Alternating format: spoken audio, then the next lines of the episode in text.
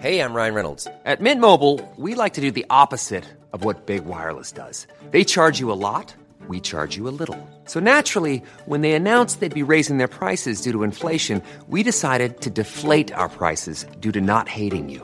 That's right. We're cutting the price of Mint Unlimited from $30 a month to just $15 a month. Give it a try at mintmobile.com slash switch. $45 upfront for three months plus taxes and fees. Promo rate for new customers for limited time. Unlimited more than 40 gigabytes per month. Slows. Full terms at mintmobile.com.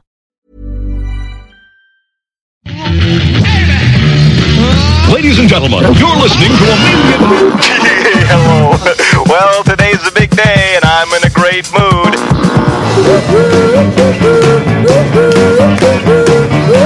Hey, how you doing? I'm back in town. Guess where I was? You're never gonna believe it.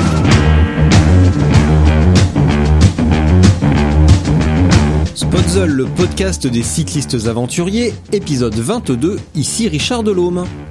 Aujourd'hui, je discute longuement avec Jean-Paul Stéphan. Son nom ne vous dit peut-être rien, mais attention, ce prof de PS passionné, oui je sais, il y en a parfois, déploie un palmarès long comme une semaine sans vélo. Il a été 11 fois champion de France Master et 7 fois champion du monde Master également. Il est l'auteur de VTT Rouler plus vite et il sort en octobre un ouvrage d'exercice pour le VTT. Ouvrage que je n'ai pas lu, cela va de soi. Si vous êtes routier, ne vous laissez pas rebuter par le côté VTT de la chose, la technique à vélo est primordiale, source d'économie d'énergie et de sécurité. Il y a donc plein de très bonnes choses à prendre. Et si vous êtes plutôt gravel ou VTT, régalez-vous. De plus, Jean-Paul a 57 ans, nous allons donc aborder la question critique de la longévité et de la motivation. Enfin, les liens cités, vidéos et interviews sont insérés dans les notes de cet épisode.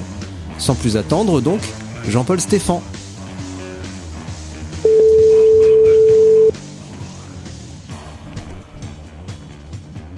Allô Allô Jean-Paul, bonjour Richard Delhomme. Bonjour. Ça va? Ça va, ça va, ouais. je suis, je suis tranquille, ça y est. Ça y est, t'es rentré du, euh, de l'é- de l'école donc? Ouais, c'est ça, collège. Collège, ok. Bon, on va en reparler un petit peu plus tard. Euh, Dis-moi, alors attends, je vais juste reprendre mes notes. Hop, voilà, parce qu'en fait j'ai quand même pris pas mal de notes pour avoir plein de questions à te poser. Et ben, pour une fois, je vais commencer d'une manière assez classique. Jean-Paul, qui es-tu? Que fais-tu? Et où habites-tu? Voilà, on va faire ça un petit peu académique pour une fois.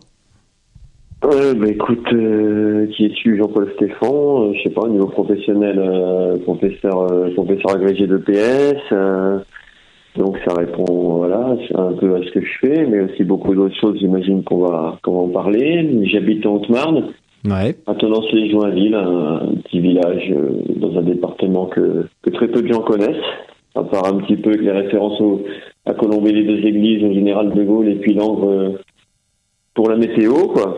Et Bah, il y a- il y avait une... Oui Mais il y a, il y a quand même la forêt d'Orient juste à côté qui est très très belle et qui a été euh, drôlement mise en valeur euh, il y a deux ans pendant le Tour de France. On a eu des images magnifiques de cette région. Ouais, mais alors c'est dans l'Aube, mais c'est à côté. Et nous, c'est vrai qu'en Haute-Marne, on a aussi de superbes, superbes forêts, euh, bon, on a aussi le lac d'Hubert, des choses comme ça. Mais le département lui-même est peu connu, ne serait-ce que parce qu'il est très peu peuplé, quoi. 170 000 habitants dans, dans tout le département. Comparé à un département comme la Lozère, ça fait, euh, ça fait, c'est, c'est un petit peu plus haut, un petit peu plus bas ou ça, ça fait une densité assez proche?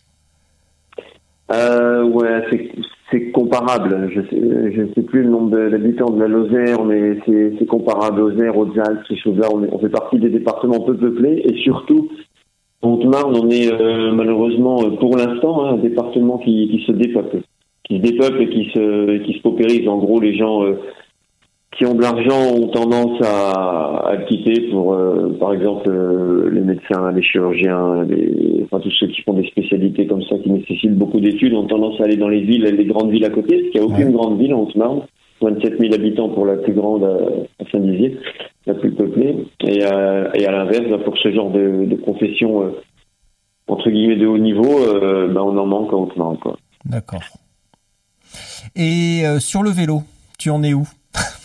J'adore les, tu sais, j'adore les questions un petit peu naïves comme ça, euh, alors que quand tu vas Mais étaler du ton coup, euh, du coup, là, cet après-midi, euh, je suis pas parti sur le vélo parce que j'ai eu une interview. Ben oui. Donc en, fait, en plus, Non, je... en plus, Ouais. ça, j'ai un petit peu fouillé euh, sur ton compte et je suis tombé sur une sur une phrase où tu déclares euh, quand il fait mauvais, je fais de la route euh, et quand vraiment euh, il fait trop mauvais pour faire de la route, je fais de la de la gym. Je n'annule jamais, je remplace. Ce qui veut dire que là, je romps un petit peu tes habitudes. Ouais, non, en fait, on aura, j'aurai le temps après. hein. on va pas y passer non plus tout l'après-midi. Non, je rigole. euh, en fait, sur le vélo, alors très concrètement, je suis souvent sur mon vélo en ce moment parce que l'arrière-saison est, est superbe. Il fait moins chaud qu'en été. Mhm.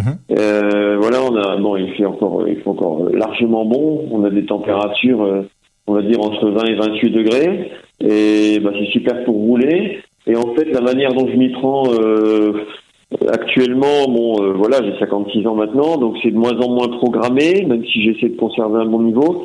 Et j'essaie plutôt euh, soit de saisir toutes les opportunités de rouler avec des copains, des randos organisés pas loin, les compétitions évidemment, soit de moi-même créer les opportunités, puisque par exemple le samedi, euh, hop, j'ai lancé un petit rassemblement sur un single que, que j'ai renettoyé parce que je l'ai ouvert il y a quelques années. Il m'a pris euh, pratiquement 200 heures euh, pour pour 7-8 km de single. Il est, vraiment joli. Et là, j'ai renettoyé en, en une vingtaine d'heures euh, parce que maintenant le plus gros est fait, recréé quelques traces. Alors j'ai dit bah tiens, petit rassemblement. Donc on était 25, il y avait moitié de jeunes. Donc là, ça me donne des occasions aussi de rouler puis de faire venir un peu des gens. Bon, alors il y a aussi des choses plus officielles. Hein. Mm. Et puis, euh, bah voilà, c'est souvent que je lance euh, sortie VTT telle heure, tel endroit, et puis on se partage tout ça. Et puis on est souvent maintenant des groupes d'une dizaine à rouler. Alors qu'en Haute-Marne, c'est pas si évident. J'imagine qu'en région parisienne, euh, enfin j'imagine pas, je le sais, il y a des, il y a des gros groupes. Et chez moi, c'est pas pareil quoi. Donc euh, je crée un peu comme ça, du, je dynamise un petit peu en faisant comme ça. Et puis moi, bah, je prends un peu tout ce qui vient. Donc je fais de la route, je fais du VTT avec des avec des routiers, avec des VTTistes, avec des triathlètes. Hier, par exemple, le matin, euh, j'ai roulé 1h10 pour aller déflécher le rassemblement que j'avais fait euh, la veille. Et puis euh, en fin d'après-midi, je suis allé rerouler 1h, euh, 1h50 avec des, des triathlètes qui préparent un championnat. C'était plus récup. euh, je saute un peu sur tout ce qui se présente. Ouais. Et comme en ce moment, en gros, il pleut jamais, à part, euh, à part un petit coup euh, cette nuit, là, euh, bah, on peut rouler tout le temps, tout le temps. Hmm. Voilà. Est-ce qu'on peut revenir euh, parce que donc du coup t'es quand même plus VTT que route, on peut le dire ou pas? Ouais, ouais. Est-ce qu'on Oui, peut dans, faire les, une dans les résultats, oui, bien sûr, oui. Est-ce qu'on peut faire une petite parenthèse sur ton palmarès, histoire de situer l'ambiance avant de passer à ton livre? Bah, en termes de palmarès en VTT, euh, j'ai sept titres de champion du monde euh, master, euh, donc de catégorie d'âge euh, entre entre 40, 44 et 50, euh, 55 ans. Mhm. J'ai 12 titres de champion de France euh, master aussi, le dernier obtenu bah, le 19 juillet dernier. J'ai euh, alors après, euh, je sais ça par cœur, le reste je compte pas spécialement. J'ai voilà, j'ai si je me souviens j'ai été huitième aussi de la Coupe de France élite en 95, mais moi j'ai et puis entre temps bon j'ai gagné pas mal de courses à droite à gauche. J'ai commencé le VTT tard parce que j'ai fait de la route avant, le VTT n'existait pas, où là j'étais dans les les tout meilleurs euh, juniors français euh, partis pour passer pro en fait et puis euh, j'ai eu un problème de genou que j'ai toujours Mhm. j'ai arrêté le vélo pendant dix ans j'ai fait des études j'ai fait beaucoup d'escalade d'escalade de montagne de cascades de glace des enchaînements de couloirs même en solo des choses comme ça et puis le vélo ça m'est revenu un petit peu par hasard euh, il y a un frère qui a acheté un, à la pierre d'ailleurs à la pierre Pelvoux je me souviens qui m'a dit ouais le VTT c'est bien tu devrais en acheter un et là, c'est le moment, en gros, où je venais d'avoir le capet. J'en ai acheté un et assez rapidement, euh, je me suis inscrit dans une course où il s'était inscrit. C'était l'écureuil. Alors, je sais plus si c'était fin 89 ou fin 90. Fin 90 peut-être. Donc 1900. Hein. et euh, on était 600 au départ. C'était une épreuve de masse. Il me semble que ça avait été gagné par euh, Patrice Thévenard, qui a été champion, de- qui a été aussi champion de France, il me semble, sur route en pro. Et et en fait, euh, j'étais en basket, en pédale plate, et je fais 12e au scratch, et je me suis dit, ouais, le vélo, ça va toujours pas trop mal. Mm. Alors j'avais toujours la même condition physique, parce que j'ai toujours fait plein de sports.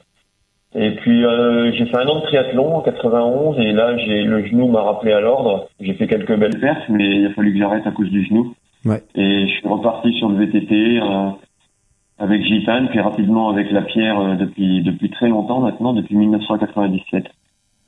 Alors, euh, avant qu'on continue, je vais modifier un petit peu mes questions parce que je voulais te poser la question de la reconversion et te demander pourquoi tu n'avais pas tenté euh, le triathlon. Donc on a la réponse. Et également euh, ce que tu faisais avant de gagner en master. Et je me demandais si tu avais attendu d'être vieux pour gagner. Et ah bah apparemment non. Voilà. En fait, il y a vraiment quelques années où je me suis beaucoup consacré au, vélo, vers 95, où là j'ai eu mon meilleur euh, niveau, on va dire, dans l'absolu. Mais en même temps, euh, j'étais beaucoup pris par des activités associatives. J'ai organisé par exemple une, assez grosse épreuve de VTT euh, de 92 à 99 et retenant, donc chez moi. Et ça me prenait énormément de temps et j'étais usé quoi. J'en avais un peu marre. Et en fait, euh, fin 99, j'ai décidé d'arrêter d'organiser cette épreuve. J'avais j'avais les boules d'arrêter, mais ça, ça prenait 300 heures par an. Et en fait, quand j'ai arrêté d'organiser cette épreuve, j'ai vraiment eu l'impression de bah, d'avoir de l'air soudain, quoi, de pouvoir respirer. Et c'est l'année suivante où je me suis mis en master, j'avais 37 ans. La catégorie a été créée, je me suis dit tiens, je vais faire ça de manière plus décontractée, mais en fait, paradoxalement, je me suis remis très sérieusement à l'entraînement parce que j'avais plus de temps. Et c'est là aussi que je me suis mis vraiment à réfléchir à la manière dont je m'entraînais et ça avait abouti au premier livre que j'ai écrit en 2008, VTT rouler plus vite. Quoi. Mais on va revenir un petit peu tout ça. Donc j'ai euh, parce que bah du coup tu viens, enfin là en tout cas tu vas tu vas sortir un livre euh, qui euh, donc sort officiellement en octobre. On va en reparler mhm. beaucoup. J'ai noté plein de trucs. Euh, avant ça, il y a un truc qui me chiffonne, c'est que dans les épisodes précédents, on a pas mal parlé musique, et comme je me suis beaucoup documenté sur toi, j'ai noté, j'ai noté pardon une récurrence autour de ACDC. Tu confirmes? C'est un de tes groupes ah, favoris, quoi Ouais. Oui, mais euh, alors oui, ça fait partie des groupes que j'écoute, mais si euh, je devais citer les groupes euh, que j'ai le plus écouté et que j'écoute le plus, ça serait plus Magma, Pink Floyd, Genesis, Rolling Stone. ouais, ces quatre-là, c'est ceux que vraiment j'ai énormément écouté. Et puis il y a, d'autres choses, hein, bien sûr, mais je pense que c'est vraiment les quatre groupes que j'ai le plus écouté, quoi. Donc un français et trois anglais. D'accord. Parce qu'en fait, il y a, il y a trois semaines à peu près, j'ai fait un épisode avec Louise, Louise Roussel, pardon, qui travaille euh, à Triban, donc à Decathlon. Et euh, bah, mhm. pareil, j'avais fouillé un petit peu et j'étais tombé sur une photo d'elle sur son Facebook où on voyait une pile de vinyles et je lui ai demandé un petit peu ce qu'il y avait dans ces vinyles. Et puis elle me dit, oh, il y a mhm. les trucs de mon père, tu connais pas, il y a des albums de Magma, c'est trop bizarre comme musique. Et en fait, il s'avère ah, que euh, hein. deux semaines avant, un de mes potes qui travaille à la baguetterie euh, à Paris, euh, On avait ramené un petit sac, euh, ben le sac de la tournée des 50 ans, une, une baguette cassée de Christian Vander et un poster dédicacé de Christian Vander. Et puis et alors pour l'anecdote, Christian Vander, il habite à moins de 3 km de chez moi. Ah euh, C'est un joie-villois, ouais. Euh, qui alors qui soit soit il est en tournée, soit il est là. Et bon, j'ai discuté quelques fois avec lui parce que il se rendait parfois à l'hôtel de la Poste où travaillait ma femme avant que l'hôtel euh, ferme, notamment à Noël pour commander une dinde. Euh, enfin voilà, on s'est rencontrés quelques fois là et on a parlé euh, quelques fois ben, de certains morceaux. Je me souviens d'ailleurs d'une discussion sur l'album euh, où j'ai parlais d'un moment très précis, d'un passage où il y avait un double coup de grosse caisse super serré. Enfin, il me dit, oh, bah, c'est bien la première fois qu'il y a un Omarné qui écoute un album de manière aussi précise. on a, on avait discuté euh, de ça, et c'est vrai que parfois j'écoute vraiment la musique, quoi. Vraiment, pendant longtemps, le même album. Euh, ceux qui me plaisent, je peux vraiment les écouter un moment et il faut, faut pas me déranger, on va dire. bah, ça fait quand même partie des groupes et des albums où tu peux les écouter des dizaines de fois et pratiquement trouver un nouveau truc à chaque fois et tu dis ah, putain, ça. ce petit truc là, ce petit coup sur la ride, ce petit coup, ce petit triolet à la grosse caisse, je l'avais pas entendu avant et il est dingue. C'est exactement ça. Lui, il a une finesse dans les dans les coups. J'ai l'impression qu'il n'y en a pas de pareil. Là, on est dans le dans le haut niveau musical, dans la, la grande sensibilité artistique, quoi, je trouve. Ouais. Bon, en tout cas, je suis soulagé pour ACDC. Ça, je me sens beaucoup mieux. On va pouvoir, euh, on va pouvoir euh, entamer la discussion. En tant que, ouais, parce que j'aime pas du tout ACDC. Ah, d'accord. C'est trop aigu pour moi, j'aime pas. Tu sais, les groupes comme ACDC, Iron Maiden, c'est très très aigu et ça me, ça, je trouve ça un peu trop strident pour moi. Donc, euh, d'accord. voilà. Chacun ses goûts. C'est tout personnel. Ce que j'allais dire. Exactement. Ce qui est génial, c'est qu'il y en a pour tout le monde. Absolument. Euh, Une dernière question avant ton livre. En tant que vieux de la vieille du VTT et de la route, comment tu vois Ouais. l'émergence du gravel? Bah écoute, le, le gravel, euh, c'est marrant, ça émerge, euh, d'ailleurs comme beaucoup de concepts qui ont été renommés par euh, les Américains en mettant euh, TM dessus pour trademark. L'autre fois, il y a un copain qui m'a dit, tiens, je vais faire du métafit. Il dit, ah oui, c'est quoi? Bon, Je regarde du coup sur Internet, je dis, ah oui, d'accord, ouais, ils font de la PPG, puis ils ont mis une marque dessus, quoi. Hmm. Et là, le gravel, euh, il y a un peu de ça quand même, c'est-à-dire que moi, ça m'est arrivé pas mal de fois avec mon vélo de route, là tout simplement, qui est en pneu de 25 à l'entraînement, d'arriver au bout d'une route, qui est un peu en cul-de-sac, et de me dire, je sais qu'il y en a une autre 5 km plus loin, et j'ai traversé dans la forêt. Hmm. Donc ça, ça m'est déjà arrivé. Euh, cet été aussi, sur route en Bretagne, je suis arrivé sur une voie verte, bien tranquille, et puis en fait, ça devenait plus étroit. Après, c'était un chemin blanc. Puis à la fin, c'était carrément presque un, un single, mais plat sinueux. Donc j'ai tout continué en vélo de route. J'ai fait 10 km là-dessus, je roulais à 25 à l'heure, ça allait très bien. Où il y a, il y a quelques années, j'ai gagné une petite course chez nous, le Trobrolingon. Donc euh, ils ont nommé ça par rapport au Trobroléon de, de Bretagne Bien sûr. où euh, il y avait euh, deux tiers euh, route et un tiers chemin avec mon vélo de route, pareil. Donc le gravel, bon, c'est un phénomène, euh, oh, il y, en- il y en a beaucoup, c'est c'est des phénomènes comme ça, des petites digressions sympas, je trouve. Euh, je pense que ça restera, un, comment dire, au niveau commercial, un phénomène de niche, parce que quand on regarde ce qu'on peut faire avec un gravel, c'est frustrant par rapport à un VTT, et il n'y a pas assez, de, selon moi, d'autres choses à faire que ce qu'on fait avec un vélo de route. Mais euh, ça peut être sympa, quoi, de, de prendre un gravel. Mais le gravel, c'est quand même proche aussi du, du VTC, pratiquement. C'est bon, voilà, on a un cintre un peu étonnant, on va dire, euh, des pneus, des gros pneus. C'est un vélo sympa, mais je vois pas non plus. Je pense pas que ça va révolutionner la pratique du cyclisme. Par contre, euh, l'esprit, l'idée, comment dire. euh, de, de rouler entre guillemets gravel, alors ça, ça me plaît beaucoup. Mm. Parce que euh, ne pas être cantonné à la route quand on est sur un vélo de route et pouvoir sortir un peu sur les chemins, ça c'est bien. Et d'ailleurs, il y a maintenant peut-être trois semaines, et puis j'y retourne ce week-end, j'ai animé un stage de vélo pour des pour des dames.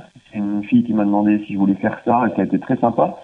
Et euh, je leur ai fait faire de la maniabilité avec les vélos de route sur de l'herbe et aussi sur des graviers, enfin du, du, du espèce de stabilisé, Mhm. où elles ont fait des dérapages, de la roue avant, de la roue arrière, elles, elles, et elles m'ont dit ah mais je pensais pas qu'on pouvait faire tout ça avec un vélo de route, mais je dis si si, euh, si on est décontracté sur un vélo de route, il y a beaucoup de choses à faire et ça aide dans un peloton à éviter des chutes euh, ou à un moment donné si on voilà on commence à sortir de la route, on, on saura que euh, en actionnant le frein arrière, on va replacer le vélo, etc. Donc pour moi, le, le gravel, d'une certaine manière, ça existait avant. Maintenant, ça a pris un nom, on va dire, euh, officiel, comme, comme toujours euh, anglo-saxon, comme euh, pratiquement dans 100% des cas. Mais l'idée du gravel, on, on l'avait, on l'avait euh, avant au niveau français pratiquement avec les cyclomultiers, par exemple, hein, il me semble. Avec le les gens qui faisaient le cyclomultier, les gens qui faisaient du cyclomultier, Ah oui. pour moi, ils faisaient du gravel Oui, avant oui. l'heure, quoi. Oui, bien sûr. Ils ont fait des choses très sympas. J'ai vu il y, a, il y a 30 ans de ça des gens qui avaient passé des cols, mais très hauts, qui avaient passé le col de la Temple avec les vélos sur le dos. Le col de la Temple, c'est dans les écrins. C'est à 3391. euh, C'est plus, voilà, on n'est plus du tout dans le, dans le vélo, si on veut. Mais eux, pour rejoindre les deux vallées, ben, ils avaient passé avec les vélos sur le dos. Donc l'esprit existe pour moi depuis un moment. Maintenant, il y a un nom qui a été mis dessus. Il y a des vélos qui sont quand même sympas parce que tout, tout évolue au niveau technologie. Maintenant, on fait des produits qui correspondent bien à, à l'attente. Mais ça m'étonnerait que ça dépasse le phénomène euh, de niche par rapport à, aux motivations des gens. Ça, on verra. hein. C'est l'avenir qui nous le dira. Ouais. Alors, je, je, je suis pas entièrement d'accord avec toi, mais aussi euh, je respecte ton, comment dire, ton, le passé que tu as. On a, on a euh, quasiment 15 ans d'écart, donc, euh, donc t'as une perspective que que j'ai pas forcément. En revanche, ce week-end, moi, j'ai couru à Gérone. J'ai fait la première course à étapes euh, gravel en Europe. Donc, on avait une étape. Ouais. in- initialement, on aurait dû avoir 120 samedi. Et en fait, il y a eu des orages euh, hyper violents euh, à ce moment-là, donc ça a été raccourci à 50 avec 1000 de dénive. Hier, on a fait Ouais. 85. Et, euh, et c'était hyper intéressant en fait parce qu'il y avait pas mal de routiers, un petit peu de VTTistes. Euh, le parcours était, lo- je pensais que ça serait plus roulant et en fait c'était pas si roulant que ça et ça s'est avéré être euh, vraiment technique et en plus vraiment gras hier. Alors samedi en plus Ouais. on s'est pris des orages monstrueux. Mais euh, j'ai trouvé ça vraiment intéressant, tu vois, de, de pouvoir parcourir de plus longues distances, de pouvoir parcourir ça à des vitesses euh, bah, finalement assez proches de la route, parce que sur les secteurs roulants, euh, au démarrage, on roulait, euh, on roulait à 40 à l'heure euh, au démarrage. Après, évidemment, avec les secteurs techniques, ça ralentissait considérablement. Les côtes euh, entre 15 et 20% euh, sur la Costa Brava, on les a bien sentis passer. Les descentes à 15-20% on les a bien appréciées sans suspension. Et, euh, et c'est ça en fait, c'est que bah, c'est euh, comme tu dis peut-être un mélange de tout ça, mais euh, qui est bien agréable parce que dans la prévision de cette course, j'ai repris un petit peu avec le groupe sur route avec lequel je roulais habituellement. Et j'ai trouvé ça drôlement agréable de pouvoir partir faire euh, 100 bornes avec eux à 30-31 de moyenne et de rentrer par un chemin pour faire un petit peu de force en chemin, de force explosive, sans me dire est-ce que j'ai le bon vélo, est-ce que ça va? Et j'ai trouvé ça vraiment cool en fait. Et de pouvoir Alors, rouler en fait à la même ouais. vitesse sur les deux. Je suis entièrement d'accord hein, sur. euh, c'est ce que je, ouais, c'est ce que je te dis aussi. Moi, l'i- l'idée, vraiment, je suis, je suis entièrement d'accord avec ça. Mais euh, là où je trouve qu'il y a une, euh, pas, pas une limite, mais c'est que quand on veut vraiment justement ouvrir la pratique et là se dire, ben, je vais sur la route, euh, puis à- ou dans la forêt, puis après n'importe où. Qui est vraiment adapté à ce moment-là, c'est le VTT parce que même s'il y a des obstacles, des petits sauts, des gaps et tout, là on n'aura pas de souci. Mais l'idée du gravel me plaît bien, moi. Il n'y a Ouais. pas de problème parce que quand je vois les, les Bianchi, par exemple, c'est un peu, c'est, un peu ça. Bon, on les le fait avec, avec un vélo de route, carrément. Ah oui, ça passe, ça passe carrément en route. hein. Ce que j'ai fait ce week-end ne Voilà. passerait pas avec un route, mais les stradés avec des pneus de 25, t'es tranquille. Voilà.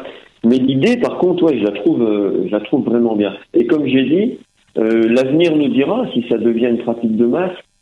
En fait, là où je te dis qu'il y a quelque chose qui me fait un peu marrer, c'est que ça existe déjà le gravel. euh, Pour moi, quelqu'un qui, a un VTC, il est, très très proche de, celui qui fait du gravel. Simplement, aujourd'hui, la, pratique gravel, elle a été, euh, comment dire, euh, ah bah, amenée de manière, comme souvent, bien commerciale par un discours un peu américain qui met une marque, qui met un nom dessus. Et, et il existait déjà des choses avant qui, qui, pour moi, ressemblaient à ça. Même Paris-Roubaix, pour moi, euh, c'est très proche de ce qu'on fait avec un gravel aussi, parce que, bon, je sais pas si t'es allé sur les pavés de Paris-Roubaix, mais moi, j'ai fait. Paris-Roubaix quatre, quatre fois ou trois fois en VTT. C'est, c'est du lourd quand même. Ah, si tu mets les pneus de 23 en vélo de route, là, euh, ça va pas, quoi. Oui. Donc, euh, avec un gravel, on est bien. Et donc voilà, l'esprit gravel, moi, comme toi, euh, je suis 100% euh, intéressé par ça, le fait d'être sur la route, puis de pouvoir la quitter, d'aller ailleurs, de revenir sur la route, de pouvoir aller un peu partout, pas tout à fait partout, mais un peu partout. Et, par contre, l'idée m'amuse d'avoir mis ce mot gravel dessus parce que ça existait déjà, selon moi, sous des appellations euh, différentes, avec des vélos un petit peu moins adaptés qu'aujourd'hui. Ça, par contre, c'est c'est de toute façon une, une constante, que ce soit les VTT rigides, suspendus, tout suspendus, etc. Le- les produits sont vachement améliorés par rapport à la pratique qu'on cherche à, à avoir. Quoi. Tu vois, aujourd'hui, tu as tous les segments, le, les semi-rigides, euh, les semi-rigides avec un tampon d'élastomère, les tout suspendus euh, avec euh, 100 mm de débattement, après jusqu'à tout suspendu qui roule encore bien avec 150, euh, les, les vélos de freeride, il y a- il y, a tout quoi. Mm. Aujourd'hui, une chose qui peut, un vélo en fait qui était fait pour un segment large, aujourd'hui, eh ben, on va y mettre quatre vélos dedans en disant avec celui-là tu peux faire ça, avec celui-là tu peux faire ça, avec celui-là tu peux faire ça. Et aujourd'hui, on t'en vend quatre au lieu d'un. C'est cool. Comme ça. Si on regarde bien le, le commerce, il y a des gens, bah évidemment, les gens savent, savent faire. hein. C'est comme euh, les voitures qu'on nous fait changer tous les, tous les deux ans ou les téléphones. Pareil. hein. Bon, écoute, on reprendra cette discussion passionnante au Rock d'Azur. Je passerai te dire bonjour sur le stand de la pierre. Euh, Ouais. Pourquoi un livre? Pourquoi un deuxième livre? Moi, c'est un petit peu. Alors déjà, j'aime écrire. Je m'en rends compte depuis euh, très très longtemps. j'ai- J'aime écrire, mais on peut pas dire que ce deuxième livre, ça soit de l'écriture. hein. Si tu si tu l'as ouvert, euh, tu l'as ouvert visiblement. Le style est- n'est pas du tout littéraire. Au contraire, le style essaie de se rapprocher de plus en plus de l'action concrète. Donc c'est pour ça que j'ai même remplacé des, on va dire, des conjonctions de coordination par des flèches ou des choses comme ça pour rendre le texte le plus concis possible. Bah, il se trouve qu'en 2008, donc j'ai fini par écrire, euh, enfin, je l'ai écrit de 2004 à 2008, VTT rouler plus vite. Ça c'est suite à des justement des lectures d'internautes sur le, blog L'envers du vélo qui me disaient euh, mais on trouve pas l'équivalent ailleurs, pourquoi tu ferais pas un livre? Au début j'ai pensé qu'une compilation d'articles ça ferait l'affaire, puis après je me suis dit non non c'est pas du tout pareil, il y a un livre, il y a une ossature, il y a une structure, il y a des grandes parties. Donc j'ai fini par réussir à écrire euh, Rouler plus vite, qui est quand même une sorte de, de, de pavé, 418 pages, écrit petit, sans images, alors qui, qui a très bien marché. Il y en a un 1825, je crois, quelque chose comme ça de vendu. Dans le petit monde du VTT, c'est beaucoup. Et en fait, j'anime beaucoup de stages. Donc moi, j'adore tout ce qui est pédagogique, comment comment répondre à un problème euh, rencontré par un élève ou un stagiaire. Donc en fait, à, chaque fois que j'anime un stage et, et, pratiquement chaque semaine aussi euh, d'enseignement, je, je, trouve toujours quelque chose de nouveau. Je me dis, ah, je peux faire comme ci, je peux faire comme ça. Je trouve des intermédiaires entre une situation de niveau 1 et une situation de niveau 2. Bah, des fois, j'arrive à trouver euh, 7-8 intermédiaires pour que la personne ne soit jamais jamais devant un obstacle insurmontable. C'est la hauteur de la marche souvent qui fait que les gens euh, continuent de progresser ou euh, se bloquent en disant c'est trop dur, je peux pas faire ça, etc. Mm. Et donc, euh, je terminais mes stages avec j'ai trouvé ça, j'ai trouvé ça. Et j'ai noté dans des coins euh, pour me dire, bah, lors des prochains stages, je peux me servir de ci, je peux me servir de ça. Et au bout d'un moment, il a commencé à avoir une bonne grosse quantité d'exercices. Et je me suis dit, tiens, si je les rangeais par ordre alphabétique, ça pourrait être un outil très pratique pour un encadrant ou un entraîneur, un éducateur. Un jour, il dit, je voudrais travailler les virages.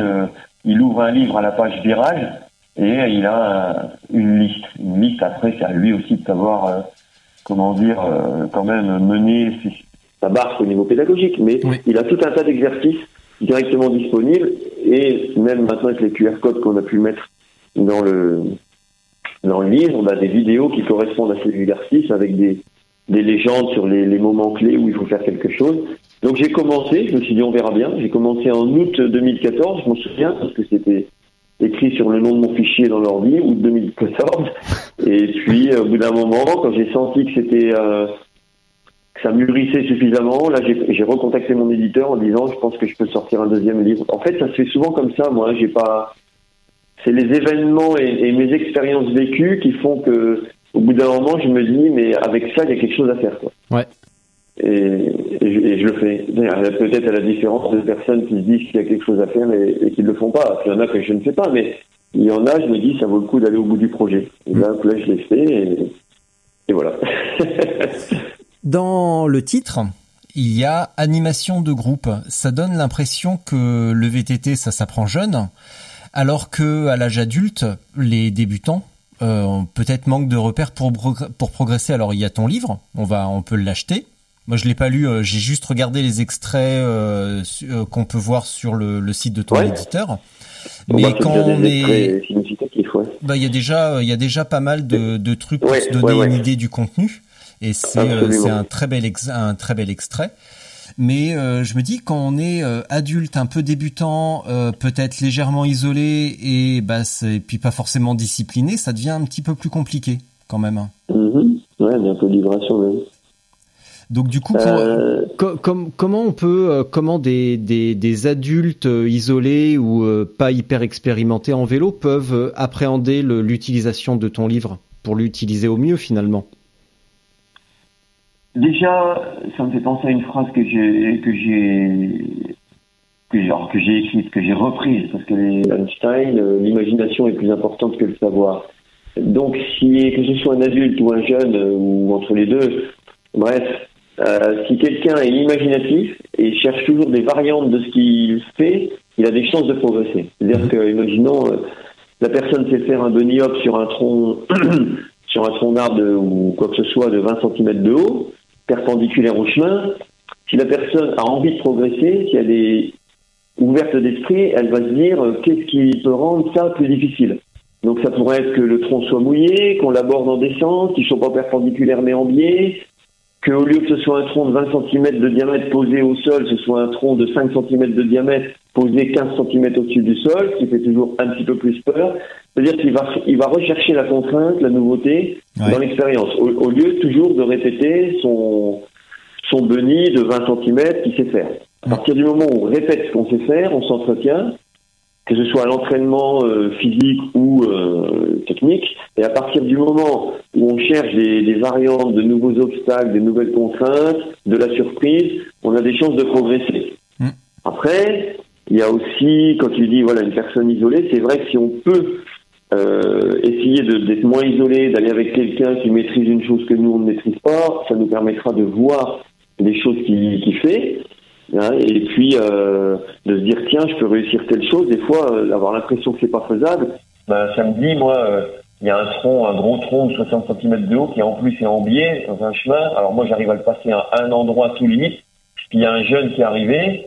Et lui il l'a passé euh, propre propre. Alors après il avait la selle basse donc ça permet de, de, de monter beaucoup plus haut. Mm. mais quand même j'ai regardé des choses qu'il faisait moi quand je vois quelqu'un faire ça je regarde tout de suite euh, comment il s'y prend par exemple, il y a quelques années, j'ai découvert, il n'y a pas longtemps pourtant, je trouve, hein, il y a quatre ans peut-être, euh, à vue de nez, j'ai découvert toute l'importance du, comment dire, du pied, du talon, de, la cheville en, VTT ou en bicross. J'ai vu un bicrosseur qui faisait les mêmes sauts que les autres, alors qu'il n'avait pas besoin de tendre et de détendre les jambes. Les autres, ils prenaient une impulsion en fléchissant les jambes, après ils poussaient, on va dire, ils, ils se détendaient, ils sautaient. Et lui non. Et je dis mais alors comment il fait comment il fait pour déclencher son saut quoi Ouais. Et en fait euh, donc lui je l'observais sévère quoi parce que je- si on si on est très très observateur bah là aussi on peut progresser. Et je me suis rendu compte qu'en fait il, il prenait un appel on va dire comme euh, en athlétisme euh, c'était son pied qui jouait. Donc talon bas talon haut c'est là qu'en fait il donnait une euh, une action, euh, une impulsion à son vélo. Et on, et on voit à peu près la même chose avec No Shorter, qui est, qui est capable en cross-country de déclencher des sauts avec très peu de flexion-extension des jambes. Tout ça parce qu'il a un pied qui est extrêmement dynamique. Et donc je travaille par exemple dans mes stages maintenant, quand j'enseigne, euh, on va dire, euh, par exemple le bunny hop, des choses comme ça. J'ai de plus en plus de séquences où je centre les gens sur le travail du talon. Et dans le livre, euh, ben, il y a des, grosses parties là-dessus. Talon bas, talon haut, passer du bas en haut, remonter le talon presque, à, enfin le, le pied presque à la verticale, etc. Que les gens débloquent leur talon. Et donc si moi ça, je m'en suis rendu compte très tard. Et les gens qui sont bons souvent le font éventuellement sans en avoir conscience. Quand on a automatisé quelque chose, on- on- bah, c'est la définition, on le fait euh, pratiquement sans, sans conscience, quoi, machinalement, automatiquement, mécaniquement, on va dire. Mm. Et mais il faut savoir regarder ce qu'ils savent faire pour se dire euh, comment ça fonctionne chez eux, qu'est- qu'est-ce qu'ils savent faire, ou le recul initial avant de faire un bunny. Voilà, les gens qui, qui sont observateurs vont dire ah bah oui, la personne elle a commencé par reculer les épaules, reculer, reculer les épaules, donc le corps du, le poids du corps sur l'arrière, donc l'avant est léger, donc on a des chances de soulever la roue avant. Donc il faut, il faut être imaginatif, il faut être observateur. Ça Ouais. me paraît être deux grandes qualités. Alors évidemment, si on est tout seul, on peut pas être observateur, mais on peut par, par contre regarder des vidéos aujourd'hui. Mm. Et puis après, bah, il faut savoir décomposer. Quoi. On peut, on peut pas trop, tout travailler d'un coup. hein, ça c'est comme un entraînement. Donc dire euh, tiens, euh, je vais faire euh, des exercices de talons, après je vais faire des exercices de poignets, après et finalement là on retombe dans l'enseignement un petit peu classique. Quoi. Quelle- est la demande de la tâche? De manière générale, puis à partir de là on la coupe, on la coupe en morceaux, puis on la on la casse en morceaux, puis ensuite petit à petit on reconstitue. Quoi. Voilà, pour faire en gros. Mais avant tout, il faut être imaginatif, observateur. quoi. Ok. Et- et- On, ouais. on reviendra sur la planification un petit peu plus tard et là je vais en fait euh, parce que tu as commencé à en parler donc euh, je vais euh, je vais juste regrouper trois questions. Euh, J'ai noté que au mot clé bout tu parles de alors déjà on voit qu'il y a plein de variantes et comme tu viens de dire avec des variantes sur les pneus dégonflés, de d'expérimenter un petit peu les différents types de gonflage, la glisse, etc. Donc ça Mhm. montre aussi ton ce que tu viens exactement d'expliquer ton goût pour euh, pour l'expérimentation. Et euh, On n'apprend pas en théorie hein, le VTT. hein, et je connais des gens qui savent tout sur la théorie et qui savent pas faire. Ah, bah, ça il faut vraiment voilà, ressentir. Et, Il y en a plein sur les groupes. Facebook, on les adore ceux-là. Ils savent exactement ce qu'il faut faire, le problème c'est qu'ils le font pas. Ça c'est vraiment dommage. Oui, oui, oui, il y a ça, oui, oui, oui, c'est vrai, c'est vrai. Et j'ai également noté une autre phrase qui, donc pour toujours dans le mot-clé bout, qui est s'en sortir par l'attaque. Ouais, ouais. Est-ce que tu, alors je vais, je vais euh, cumuler ça avec le ton tes conseils sur le bourrage, donc quand il y a une une boue une boue bien grasse, tu dis plus on boule vite, moins on bourre. Oui, moins, moins on bourre. Bah, et cet été sur un sur une sur une épreuve gravel, donc la Trans Gravel, la Trans Corbière, à, autour de Carcassonne, il y avait 190 et 4005 de dénive. Euh, un pote Paul m'a dit, euh, tu notes le jeu de mots, un pote, un pote Paul, pas mal. Dur. Hein ouais ouais, euh, dédicace à tous, mes, à tous mes amis, tous mes amis d'Asie. Ouais. il m'a dit quand, parce qu'on a eu des, des, vraiment des mers de cailloux, tu vois, des, des endroits, t'avais euh, 3 400 mètres de cailloux, de gros cailloux blancs. Ah il m'a bah, dit même les trucs chose, comme ça, avis, la même chose. hein. les trucs comme ça, tu passes le plus vite possible. Ça te donne la caisse et le plus vite tu vas passer, meilleur ça passera. Et également, je me vrai. suis rendu compte en descente que plus j'allais lentement, plus je me faisais secouer. Et donc, Ah. à contrario, je me suis rendu compte récemment que plus je passais vite dans les descentes avec des gros cailloux, et plus c'était fluide et j'avais l'impression de flotter sur les cailloux. Donc là, ça fait beaucoup Bah, de a trucs. des- Donc, vrai, passer le plus vite possible. Exactement la même chose. Hein. Exactement Ouais. la même chose. Les, pa- les pavés, euh, les gens qui, les gars qui rentrent dans la tranchée d'Arenberg à 50 à l'heure, ils descendent pas beaucoup. Et si tu vas doucement sur les pavés d'Arenberg, tu t'arrives même pas à rouler. Hein. Tu vas, tu te retrouves en- entre deux pavés. Et alors évidemment, hein, ce conseil a ses limites. Parce que j'ai vu un jour un copain dire à un, à un gars euh, dans un- une compression, vas-y lâche tout. Le mec s'est éclaté au fond. Donc tout de suite, tout de suite je pose une limite et mais dans des endroits non dangereux comme la boue ou par exemple un champ de cailloux, euh, des cailloux qui bougent. Je parle des cailloux tu vois, qui bougent un peu, qui sont un peu, euh, oui voilà, euh, que tu vas remuer avec tes, tes pneus. Là, plus tu plus tu en mettras, mieux ça ira. C'est valable dans le sable aussi. Mm. Alors dans la boue par exemple, si tu vas pas vite, ben tu finiras toujours par avoir une roue avant euh, qui se met de travers et, et puis tu vas poser un pied. Et quand tu vas aller vite et que tu vas et, et que tu regarderas loin, effectivement, tu remets ton vélo droit. Parce que pour aller vite, déjà, il faut pédaler fort, et en pédalant fort, tu pousses sur ta roue arrière et ça te met ton vélo droit, si tu veux. Ouais. Alors que si tu pousses pas sur ta roue arrière, tu auras un déséquilibre. On a, tu sais, plus, moins on va vite, plus- moins on a d'équilibre. hein. L'équilibre, il dépend aussi de la, de la vitesse. hein. Ouais. Sur place, c'est difficile. Donc, euh, effectivement, en, en mettant de la pression sur tes pédales et, et donc de la force sur ta roue arrière, tu, tu pousses et, tu, et ton vélo, euh, il va beaucoup plus droit que euh, si tu vas doucement et que tu es sur la défensive. Si tu es sur la défensive, de toute façon, tu finiras toujours par buter sur quelque chose. Voilà. Après, moi, j'ai aussi souvent remarqué sur des trajectoires, quand je vois les gars de haut niveau, que je dis, ils passent bien ce truc, je dis, bah oui, mais ils arrivent, ils arrivent à 10 à l'heure plus vite que moi dessus, donc ils peuvent, par exemple, faire un allègement à Beni, alors que moi, si j'arrive moins vite, je pourrais pas faire l'allègement, c'est-à-dire que le temps que j'ai levé ma roue avant, ma roue arrière, elle, enfin, elle va rester au sol, mon Beni va se faire un peu sur place et je vais retaper. Donc la vitesse, euh, elle règle souvent euh, bien des problèmes. Oui. Et c'est ça l'idée de s'en sortir par l'attaque. En plus, quand on s'en sort par l'attaque, on est plus sur l'avant, donc ça je l'ai écrit aussi. Et quand on est plus euh, sur l'avant, on a la roue arrière qui bute moins sur les obstacles.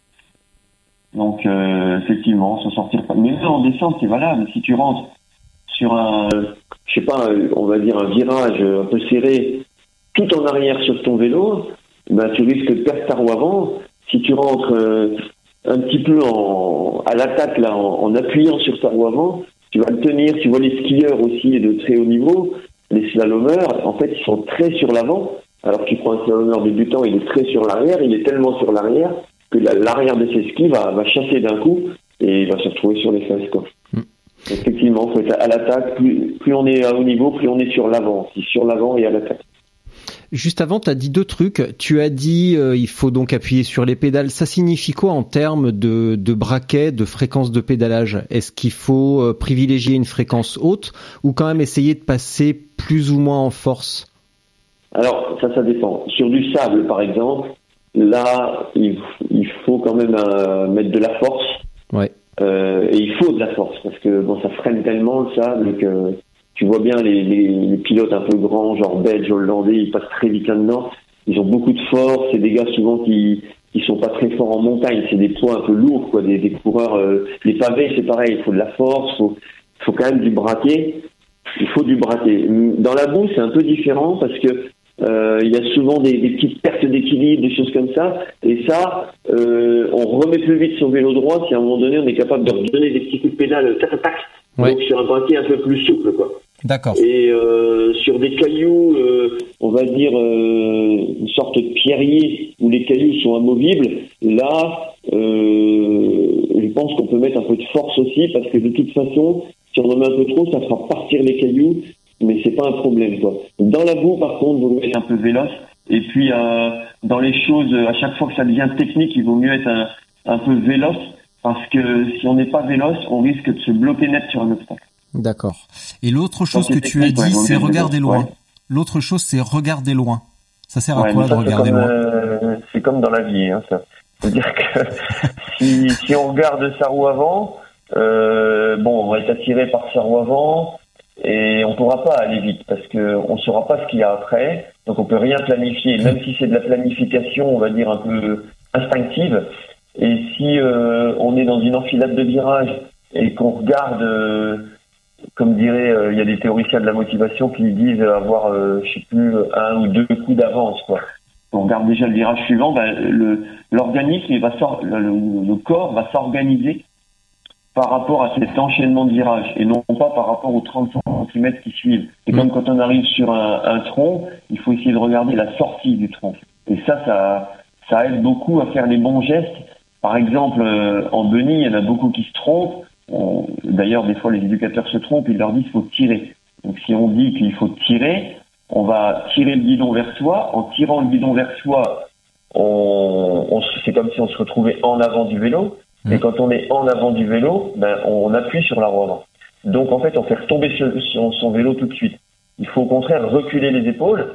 Et à la fin du bunny, ben, au contraire, il faut pousser son vélo loin vers l'avant. Donc, euh, moi, les images que j'utilise, là, c'est pousse ton cintre, voilà, pousse le cintre loin. Et euh, voilà, il faut, il faut que le vélo aille vers l'avant de manière générale. Et soi-même, effectivement, il faut qu'on regarde la suite, quoi. Même dans un départ de course, par exemple, il y en a qui regardent juste le gars qui est. On est en paquet, dans un départ de course VTT, par exemple. Il y en a beaucoup qui regardent le vélo qui est devant soi. Il faut avoir, entre guillemets, alors c'est un peu compliqué cette affaire-là, mais il faut le voir, ce vélo. Mais il faut quand même regarder ce qu'il y a 20 mètres, 30 mètres devant, Oui. parce que c'est là que se passe le début des, des vagues, des choses comme ça. Et là, on sera, on sera déjà prêt, s'il y en a une qui arrive, à, à réagir. Quoi. Donc, faut toujours essayer d'avoir un coup d'avant. C'est l'idée, quoi. Mm. C'est ça, un peu comme une réponse à une question, on la planifie vite fait et on, on voit où on veut en venir. Euh, C'est pas juste piloter où on est. Bah ça, on, on va. J'ai une alors, question qui, j'ai une question qui est un petit peu complémentaire, un petit peu plus loin avec ça. Et je pense que tu pourras compléter euh, allègrement. Euh, récemment, dans le dans le dans donc dans ce podcast, on a parlé beaucoup de gainage. Et euh, Mhm. sur YouTube, j'ai noté une vidéo euh, que tu euh, que donc que tu as faite qui s'appelle gainage Mhm. densité où tu enchaînes des mouvements de bras, notamment de rotation, de tronc, Mhm. avec du déséquilibre. Ça sert à quoi? Donc ça voilà, alors le gainage, c'est vrai que souvent quand on dit aux gens gainage, ils ont une image, c'est la personne donc droite comme un comme un tronc d'arbre posée sur les coudes et qui ne bouge pas. Même record du monde de 8 heures et quelques, je crois, dans cette position. Et en fait, euh, il faut toujours, ouais, Record du monde d'infertilité. je sais pas. Il a dû s'ennuyer. Et euh, bah, ce qu'il faut toujours quand on, comment dire, s'entraîne, c'est euh, avoir à l'esprit, bah, c'est toujours pareil. Il faut, faut être, euh, il faut pas être, euh, comment dire, euh, enfin, il faut voir la suite, il faut voir où on veut en venir, il faut voir l'objectif. Donc pourquoi on s'entraîne? Et si on s'entraîne pour du VTT ou pour du gravel, hein, on va, on s'entraîne pour une pratique, pas pour tout. Parce que si on s'entraîne pour le gainage statique, on n'a qu'à faire du gainage statique. Non, je veux Mais- dire, ce conseil-là Voilà. s'applique à n'importe quelle euh, n'importe quelle Ouais, activité, qu'on fasse du gravel, du. VTT ou de la batterie. On travaille un truc et on travaille pas tout à la fois dans la même séance. C'est ça que je voulais dire. Ah ça d'accord, mais là où je voulais en venir, c'est qu'il faut analyser l'activité et voir quelles sont ses contraintes. Et en VTT par exemple, donc on est sans arrêt en train de rattraper les déséquilibres, à moins d'être sur un chemin tout roulant, mais disons Oui. c'est haut ou c'est toujours technique. Donc on rattrape des déséquilibres, on est en avant, on est en arrière sur son vélo, on, on, on se met sur le côté gauche, sur le côté droit, on passe de l'avant à l'arrière, on a des compressions, des relances, etc. Donc on change C'est d'ailleurs une des caractéristiques des pilotes qui sont bien débrouillés, qui sont, on est debout, on est assis, on change sans arrêt de posture sur le vélo, et pourtant, on conserve un équilibre général. Et les pilotes de haut niveau, on voit que c'est un peu comme un nageur qui sait, si tu veux, garder son alignement tout en respirant sur le côté. Il respire sur le côté, mais le reste du corps n'est pas perturbé. Et ben là, c'est pareil. Le, le pilote de haut niveau, il va se retrouver derrière, devant son vélo, mais l'équilibre général n'est pas perturbé. Continue d'avancer, etc. Et c'est la même chose en. Donc, on- j'essaie de recréer ça dans le, les exercices de gainage. Alors, il y en a des mieux que la mienne, hein, des vidéos, on voit des trucs de, de Nino de, de Kate Courtney, de, de, qui font des choses avec des, même des appareillages plus sophistiqués. Mais l'idée est là, c'est-à-dire que je dois sans arrêt rattraper des déséquilibres tout en conservant un équilibre général. Et donc, euh, je suis, euh, je fais même des gainages debout, où mes jambes, elles partent, on va dire, dans tous les sens, mais globalement, je reste debout. Ou alors, je suis en gainage en appui, mettons, euh, facial, euh, c'est-à-dire que je suis en position de départ de pompe, pour faire simple, et euh, je lève un bras, je tourne un bras, je retire un pied, j'ai une main qui est sur un medicine ball, j'ai un pied qui est sur le medicine ball, j'ai plus que deux appuis, mais je tiens toujours mon gainage. Et donc euh, voilà, c'est ça l'idée, c'est-à-dire que il y a des variations de posture sans arrêt, et pourtant il y a un gainage central qui est toujours là. D'ailleurs, c'est ce qu'on, c'est la définition du gainage euh, en, en, en anglais, c'est core strength, c'est-à-dire la force qui- au cœur. Core, C-O-R-E, ça veut dire le cœur au sens de, du, du centre noyau. de quelque chose. Le noyau, Voilà, donc ouais. la force centrale, le noyau, voilà. Donc, euh, c'est cette idée que malgré tous les déplacements que je crée, je conserve cette, euh, ce gainage central. Et c'est ça la notion de gainage. C'est-à-dire que on, en javelot, c'est pareil, je fais du lancer de javelot, je vais être en déséquilibre arrière au début, pousser sur ma jambe arrière, et à la fin, il faut que mon javelot il parte euh, au bout de mon bras devant. Et qu'est-ce qui m'a servi, euh, qu'est-ce qui m'a permis de faire ça? C'est d'avoir un fort gainage au centre, en gros au niveau de la ceinture abdominale, qui fait qu'au moment où je pousse à fond sur ma jambe arrière, ben, mon corps il va pas partir dans tous les sens, il va pas se plier en deux, il va rester quand même euh, assez droit et il va restituer la force de la jambe jusqu'en haut du corps et le javelot, il va partir. Là, c'est quand on se met en danseuse, c'est très clair en vélo, par exemple. Il y en a qui se mettent en danseuse. Euh, ça arrive un peu plus souvent chez les filles qui ont plus ce problème-là que les garçons, peut-être. Euh, on voit que le corps se casse un peu au moment de la danseuse. Et du coup, il n'y a pas une véritable accélération. Et puis, il y a des gens, ils se mettent en danseuse et on voit bien que c'est tenu au centre. Et ben là, la force qui est transmise depuis les bras, elle va jusqu'aux jambes, quoi. Alors du coup, j'en reviens à ce que je te demandais tout à l'heure sur les, les débutants et les gens isolés. Euh, dans une action pédagogique, on peut ou on peut être amené aux gens de s'auto-évaluer et donc d'évaluer ce qu'ils sont en train de faire et d'évaluer les résultats euh, qu'ils ont euh, Ouais. qu'ils ont obtenus. Et donc en batterie, par exemple, pour avoir un bon geste euh, de poignet, de bras et de ce qu'on appelle de, de fulcrum, donc de pince, on nous conseille souvent d'utiliser un miroir perpendiculaire où on va vérifier que le mouvement est vraiment bah, similaire de deux côtés. Qu'est-ce que tu Mhm. proposes pour un débutant justement pour être capable d'évaluer ce qu'il est en train de faire, se dire là ok je suis gainé sur ce mouvement, là ça part un petit peu de travers. Qu'est-ce qu'on peut qu'est-ce qu'on peut faire justement pour ça, pour évaluer ce que l'on fait? Alors, bah déjà, euh, oui, pourquoi pas des notions de miroir, etc. Euh, en gainage, hein, ça, me, ça me paraît assez euh, pratique. La personne voit s'il y a des droites ou pas droites. Euh, pourquoi pas mettre un objet en dessous de soi, euh, tu sais, en, les gens qui font des gainages, bah, tu as un medicine ball, tu le mets sous ton ventre, si tu commences à le toucher, bah, c'est que tu perds ton gainage, tu vois, puisque Mhm. ton corps euh, s'abaisse. Après, donc bon, des exemples comme ça, il y, en a plein, hein, des, des, des longueurs de bunny en VTT, des longueurs de wheeling, euh, des choses objectives.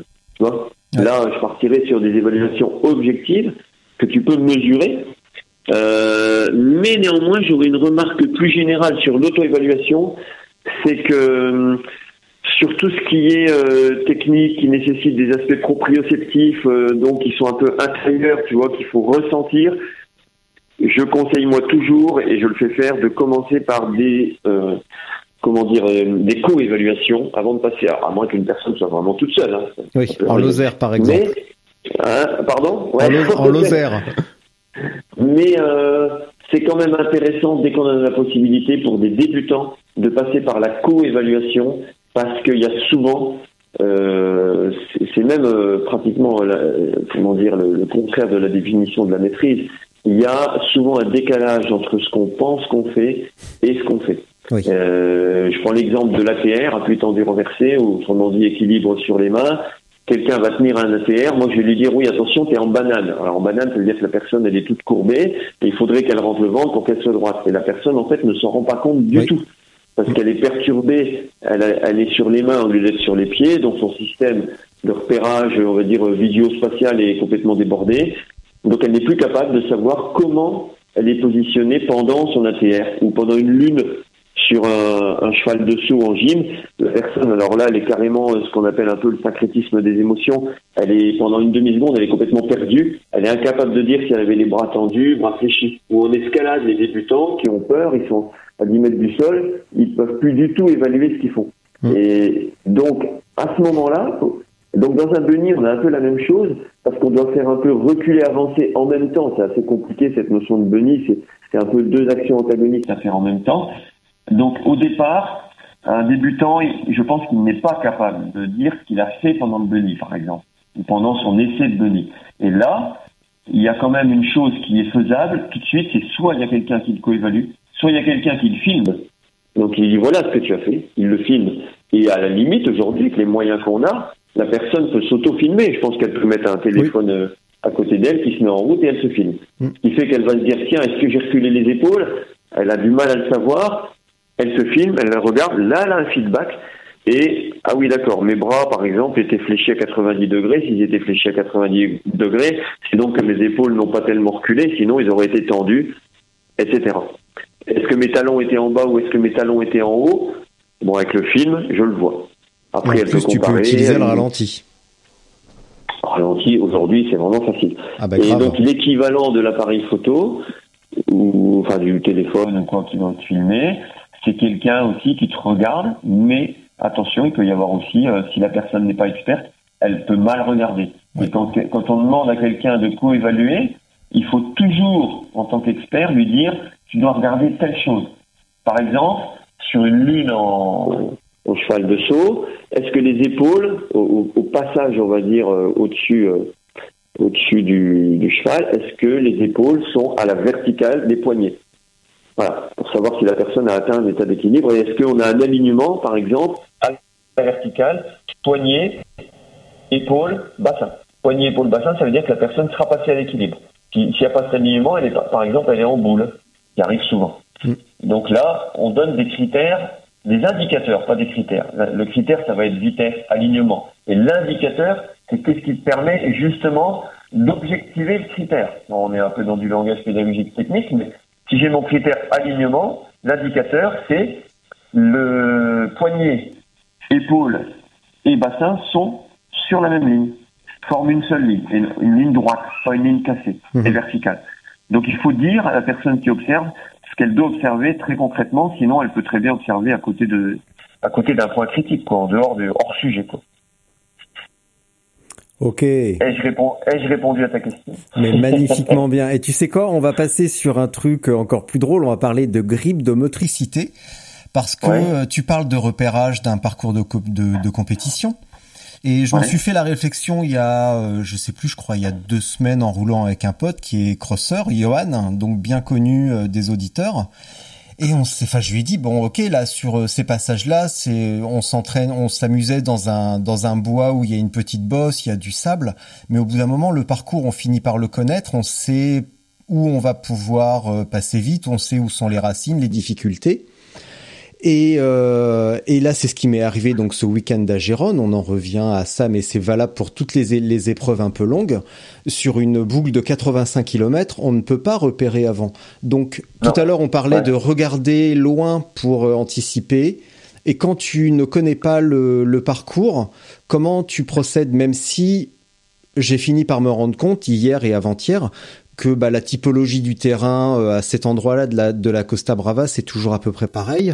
Que les descentes, il y a souvent des petites bosses, euh, tu vois, des petites bosses de 50 cm où il faut être vraiment prudent parce que si on est entre 15 et 20% et ben cette petite bosse, elle peut te, elle peut te faire décoller, décoller de la roue Ouais. arrière.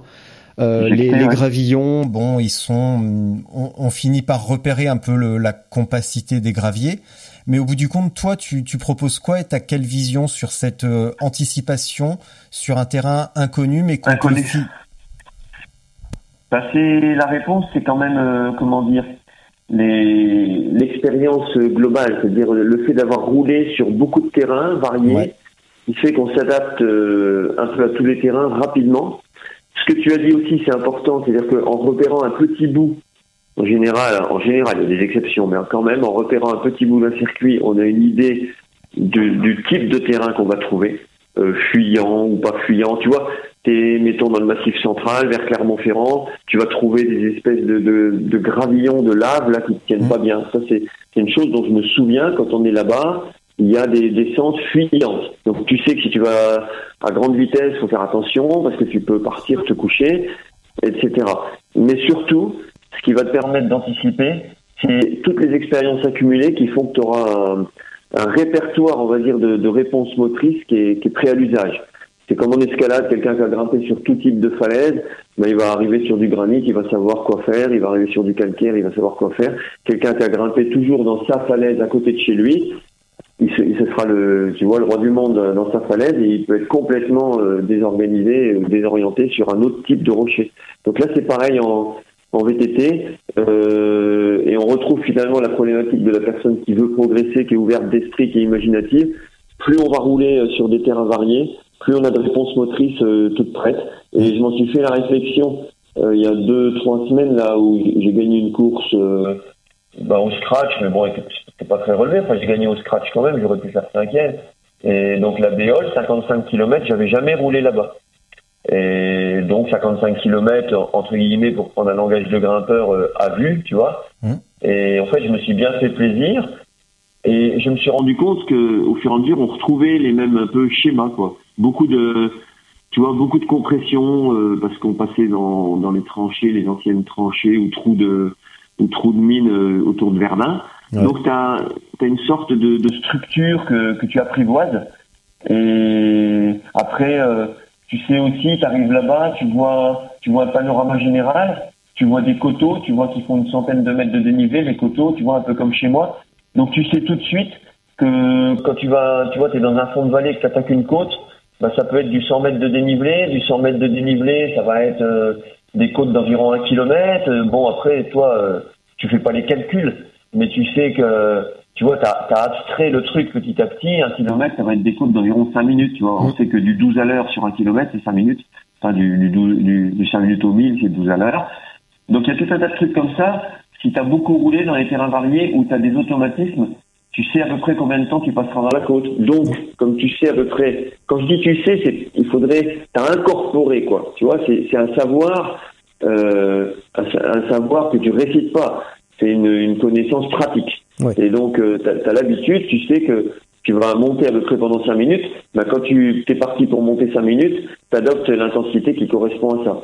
Et si quelqu'un n'a pas l'habitude, peut-être qu'il va monter le départ à bloc et puis, euh, et puis il va s'écrouler au milieu. Donc des gars comme, comme moi, au compte d'expérience, ils arrivent dans ce genre de boss, ils la démarrent d'une certaine manière et quand ça se couche, ils savent accélérer, relancer, etc c'est tu vois c'est le genre de réponse c'est-à-dire l'expérience.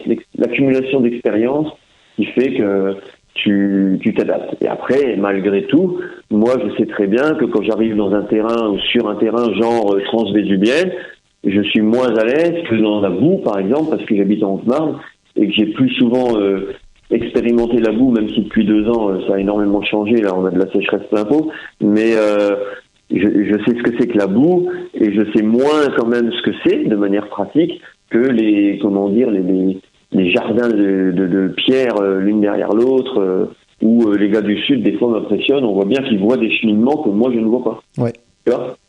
Et donc bah, si j'avais si je pouvais rouler plus souvent dans la pavasse je, je m'adapterais comme ça instinctivement enfin c'est pas de l'instinct c'est de l'apprentissage mm. mais j'aurais une habitude de, de voir par exemple des cheminements euh, qui sont non non évidents, mais que les sudistes voient parce qu'ils ont toujours roulé là-dessus. Ouais. Bon, on le voit. Et à l'inverse, j'ai un journaliste de vélo vert qui est venu une fois chez moi, Alain Le qui habite vers Perpignan, qui, a passé le, week-end à, se retrouver sur les fesses chez moi parce que déjà il est trop gonflé. Et j'arrivais pas à, le. Je lui disais mais tu dois gonfler chez moi à 1,3 pas plus quoi tu vois. Et c'était humide en plus. Et lui il était gonflé à 2,2 et il, il tenait rien. Et puis euh, bah, il se couchait sans arrêt. Alors il s'est pas fait mal hein, mais il se couchait sans arrêt. Et à mon avis euh, bah, à Perpignan il était à l'aise quoi mais pas chez moi parce que c'était humide. Il y a beaucoup de déserts chez moi, des déserts quand ils sont humides. Une manière de piloter. euh, il y a des petits appuis que, que moi je vois, euh, que je vais prendre, que quelqu'un euh, qui n'est pas habitué à la boue ne verra pas. Mm. Et donc il va aller un peu tout droit et tchoup. Voilà.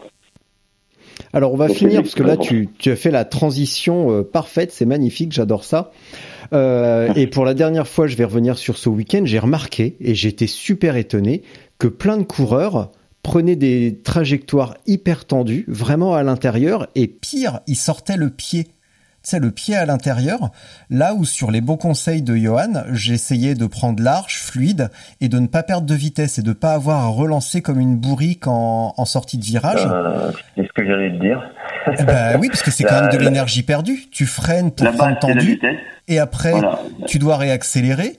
Euh, bah, tout ça, au bout d'un moment, c'est du lactique euh, que tu finis par faire. Donc, question euh, piège, attention. pilotage plutôt souple ou plutôt agressif Bah, de toute façon, souple. Les gars qui prennent des, si on veut prendre des trajectoires tendues, il faut savoir les prendre vite. Donc c'est c'est shorter, c'est et encore, il prend pas toujours les plus tendus. Ouais. Ce qui compte, c'est euh, le temps que tu mets pour prendre ton virage, le risque que tu prends, en, parce que si tu dois prendre ta trajectoire tendue et que tu crèves, c'est un peu dommage, Mhm. et surtout ta vitesse en sortie de virage. Mais il n'y a pas que ça, il y a comme tu as dit, euh, l'économie du pilotage. Et alors, moi je viens de citer Schurter, il y a des moments en Coupe du Monde, il est avec des pilotes, lui il pédale pas pendant un moment, pendant que les autres pédalent. Ça veut dire que lui, il sait prendre, il sait trouver des appuis. Des Ouais. appuis, des, des compressions relâchements, Oui. pour conserver de la vitesse avec ses talons, avec sa technique, sa vision du terrain, pendant que les autres sont obligés de pédaler pour, pour euh, rouler aussi vite. Bah, évidemment, au bout d'une heure et demie de course, à qui il restera de l'énergie? Bah, C'est à Schurter, parce que lui, il s'est économisé pendant que les autres étaient obligés de faire des efforts. Et ça, c'est ça peut être carrément un thème de stage. Hein. Mmh. C'est-à-dire, euh, voilà, s'économiser, euh, faire le même chrono. Euh, je sais pas- quelqu'un qui a un capteur de puissance, faire le même chrono sur un circuit euh, en ayant euh, utilisé euh, moins de watts, avec euh, avec les mêmes watts, euh, améliorer le chrono, euh, faire des, des exercices.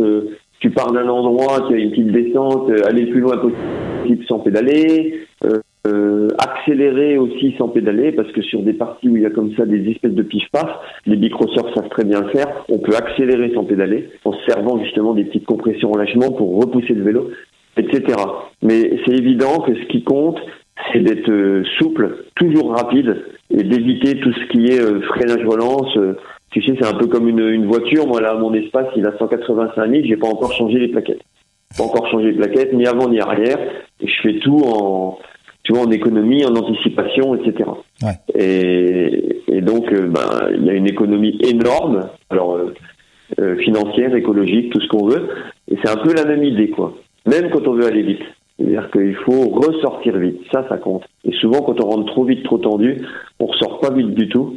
Et je pense que là, tu avais affaire à des, des gens qui, bah, qui pilotaient mal, tout simplement. Quoi. Il y a besoin de conseils.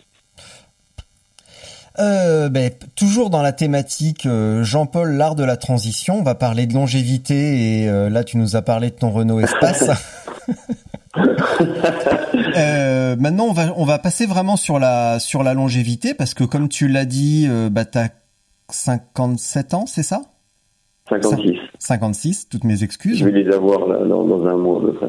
Ah bah génial, on boira un coup au Rock d'Azur. alors, on fêtera ton anniversaire. Comment tu fais pour euh, justement pour rester, tu vois, bah, toujours motivé à entre guillemets tourner en boucle sur des, des petits circuits et j'ai vu que tu as fait des 24 heures solo et pourquoi Bah, je bois pas des coups, justement. Hein je dis, bah, je bois pas des coups, justement.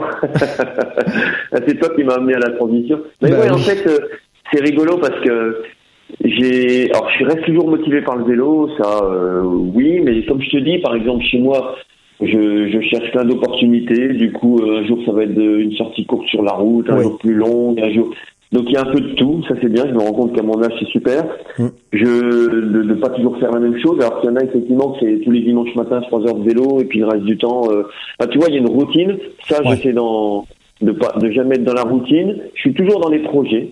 Mm. Ça, euh, ça je crois que c'est Charlie Couture qui avait dit euh, on est on est vieux quand le passé a plus d'importance que le que le présent ou le futur, tu vois, ça effectivement je je suis à fond là-dedans quand même. J'ai toujours euh, ah ouais, je vais faire ça, je vais faire ça. Des gens qui me disent des fois, tu te rappelles en telle année ou sur Facebook, on voit des sans arrêt, on nous renvoie des trucs qui datent d'il y a quelques années. Oh. Bon, ça, ça m'intéresse pas des maths, tu vois. Mm. Et donc il y a ça.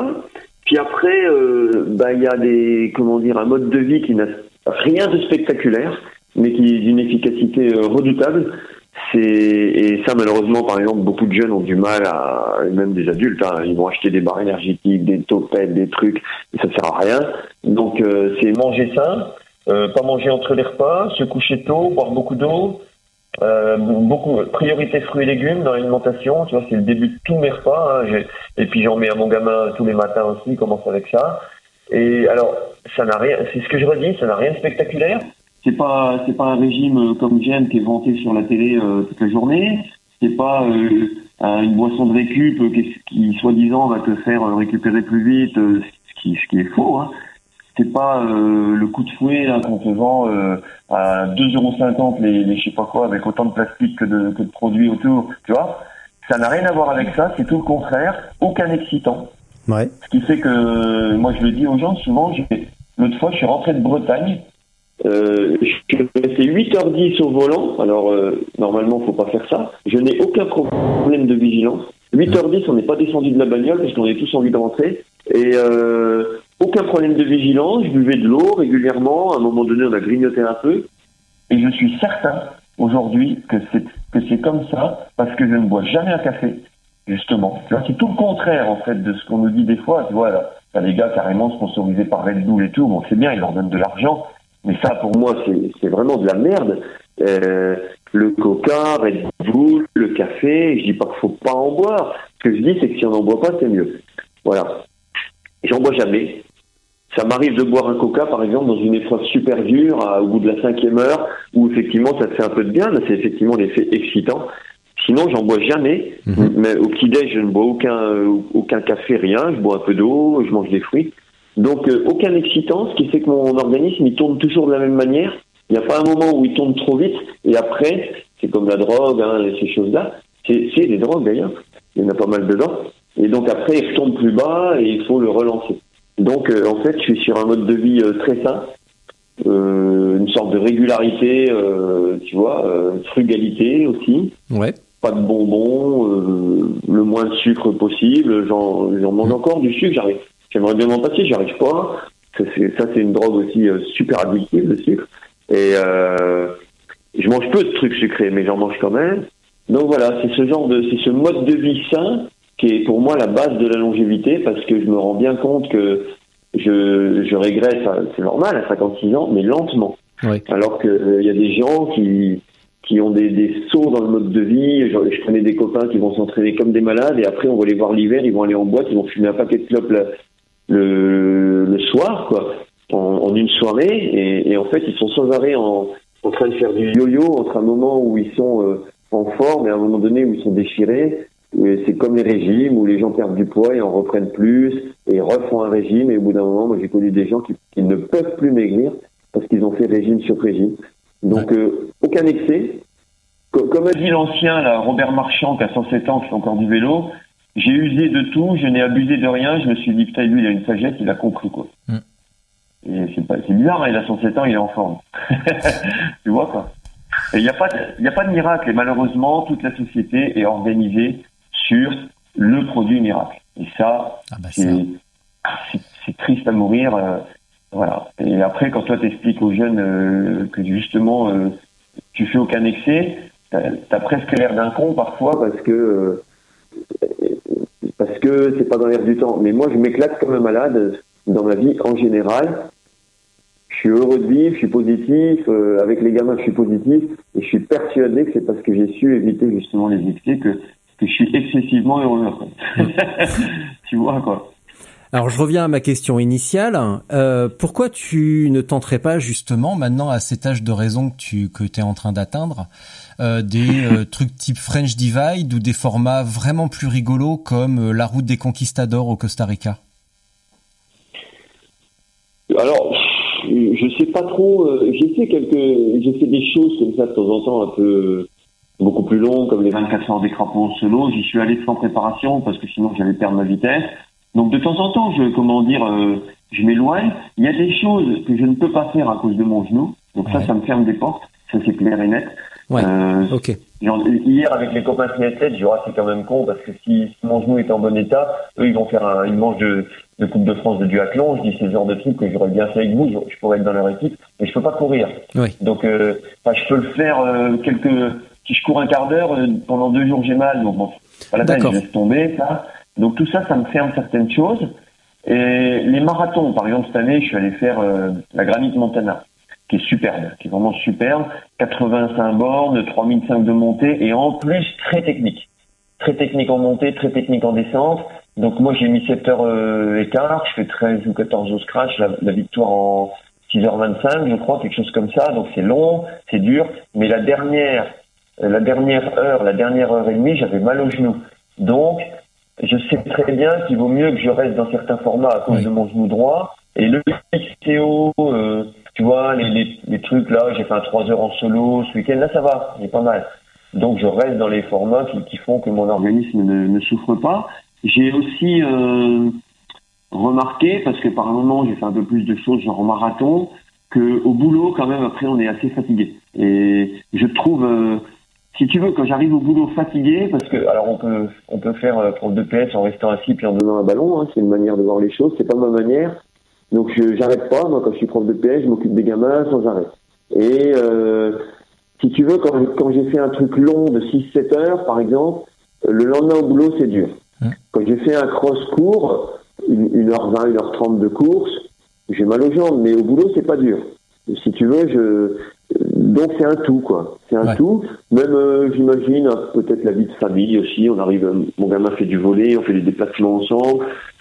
C'est un tout qui me va bien, mais mais euh, je trouve euh, très très sympa, c'est les les épreuves dont tu me parles quoi. Je, je pense que c'est super. Mais après pour diverses raisons, euh, tu vois s'il y a des enchaînements que que le genou va être mis à rude épreuve, Oui, ben, je les ferai pas quoi. oui, oui. Voilà, et je me fais encore plaisir, j'ai la chance à mon âge d'avoir encore de l'explosivité, des qualités de vitesse que, justement j'ai su conserver, euh, notamment en étant quelqu'un qui aime bien rigoler sur un vélo. Moi, sur même sur un vélo de route, des fois, je fais, je fais le con, quoi. Je m'amuse à, à déraper, en, tu vois, en.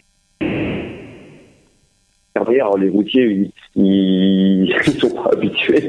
Ils font ça, etc. Où où il y a un peu de gravillon. Bon, ah, je vais faire un gros dérapage vers arrière avec mon vélo de route. Donc, je m'amuse sur un vélo. On Mm. fait des pancartes avec les jeunes. Donc, je conserve des qualités de vitesse.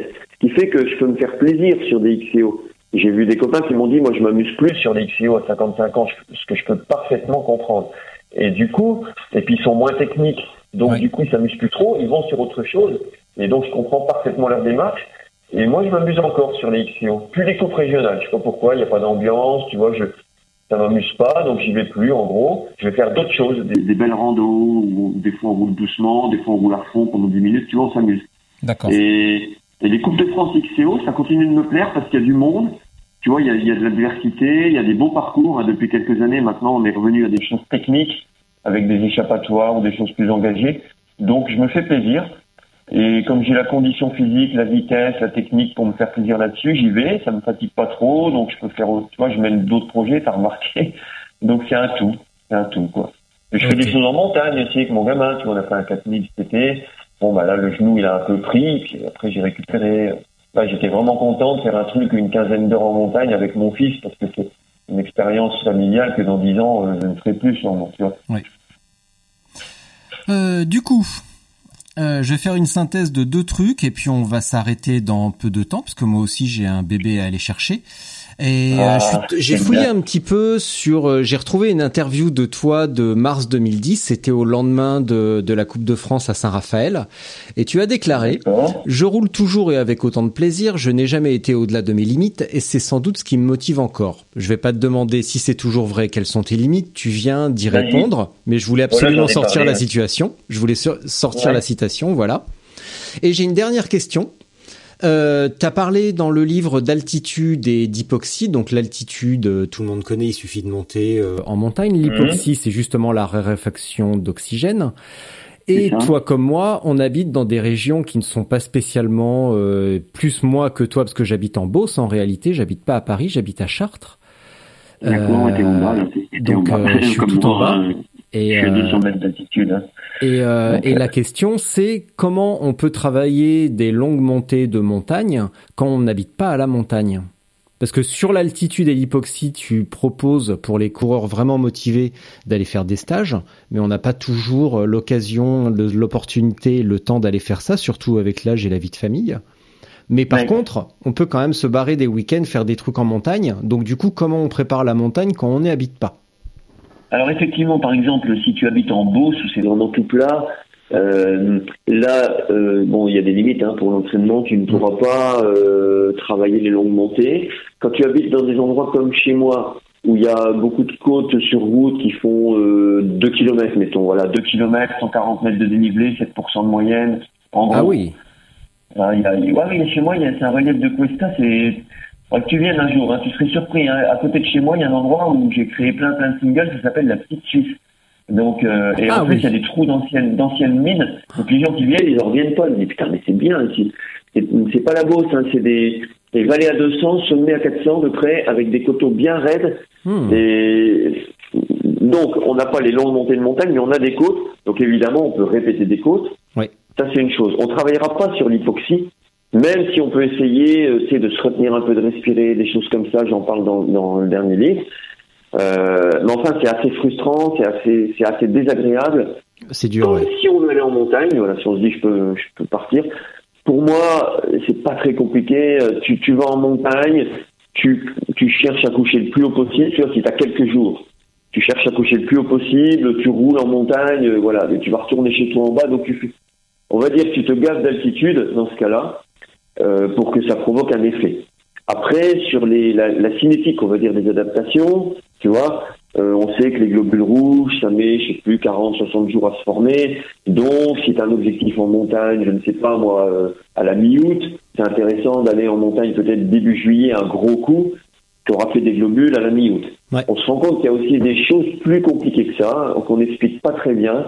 Si on fait par exemple un gros effort en montagne, un week-end, imagine tu vas, euh, je sais pas, tu vas à Briançon, euh, tu montes plein de cols, tu essaies de coucher au-dessus de Briançon, euh, au Lotaré, il y a un hôtel à 2058, voilà.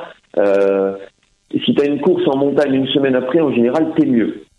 Et on ne sait pas bien pourquoi, on dirait qu'il y a une adaptation comme ça à court terme de l'organisme, peut-être des, peut-être des ouvertures d'alvéoles pulmonaires euh, qui ont été créées par le, le petit séjour à la montagne. Donc j'en parle dans Rouler plus vite, je parle d'essayer de faire un, un super effort, tu vois, en altitude, euh, une semaine avant une course, en altitude, ça fait déjà du bien. Oui. Après, si tu n'as pas le moyen de te préparer, ce qui est à peu près certain, c'est que tu arrives au dernier moment à ta course, tu couches en bas si possible, si tu as la possibilité. Hein. Imagine, euh, tu vas faire une course qui part de Val Thorens à 2300, ben, tu vas coucher à Moutier à 400 mètres d'altitude, et tu montes au départ au dernier moment. C'est-à-dire que tu ne subis pas l'altitude la veille, surtout pas, parce que là, en général, le lendemain matin, tu un peu... T'as les jambes en coton à cause des quelques heures en altitude qui ont mis en route, si tu veux, les, les, les processus d'adaptation de ton organisme. Donc euh, tu te rends compte que le soir, ton, ton pouls reste un peu haut, le, le lendemain matin, il est resté un peu haut, parce qu'en fait, ton organisme a pris 5-6 heures d'altitude, il met en route des adaptations, tu vois, et ça, ça le fatigue. Et En donc, plus, euh, si tu...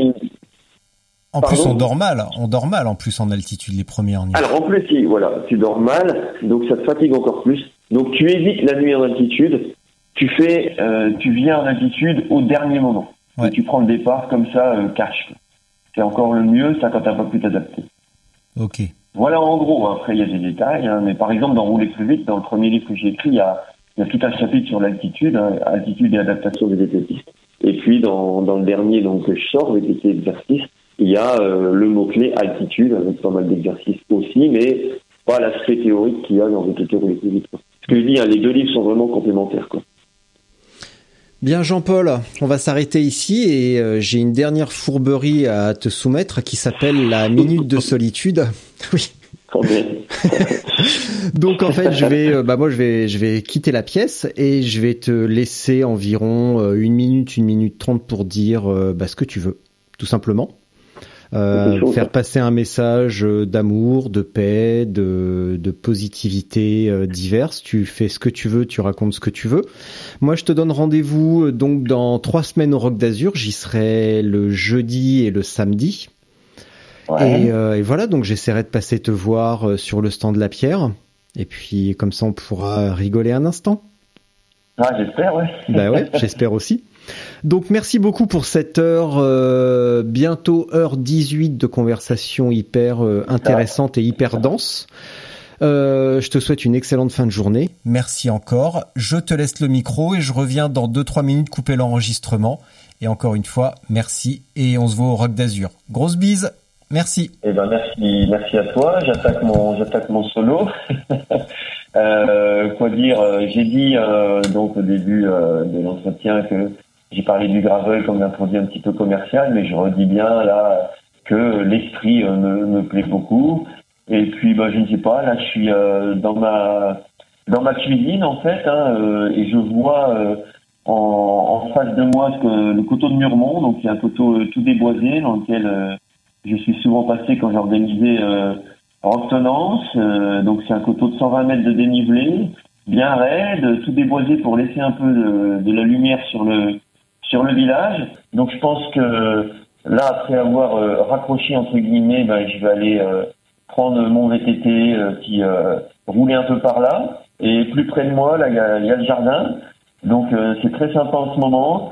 Il y a, y a des tomates, je ramasse des tomates, je ramasse des, des cornichons, je vais cueillir des noisettes, etc. Donc on est entre l'été et l'automne, enfin on est en automne, mais bon, il fait encore bon. Ben, J'espère que que les gens euh, qui m'auront écouté euh, ont autant de plaisir que moi euh, à côtoyer la nature, à, à prendre ce qu'on peut ce qu'on peut prélever dans la nature sans, sans trop en prélever. Donc voilà, c'est sur un message de ce type-là que, que je vais terminer. Soyez soyez frugaux, soyez proches de la nature, faites-vous plaisir dans dans ce genre d'environnement justement, et puis bonne pratique à tous. Au revoir.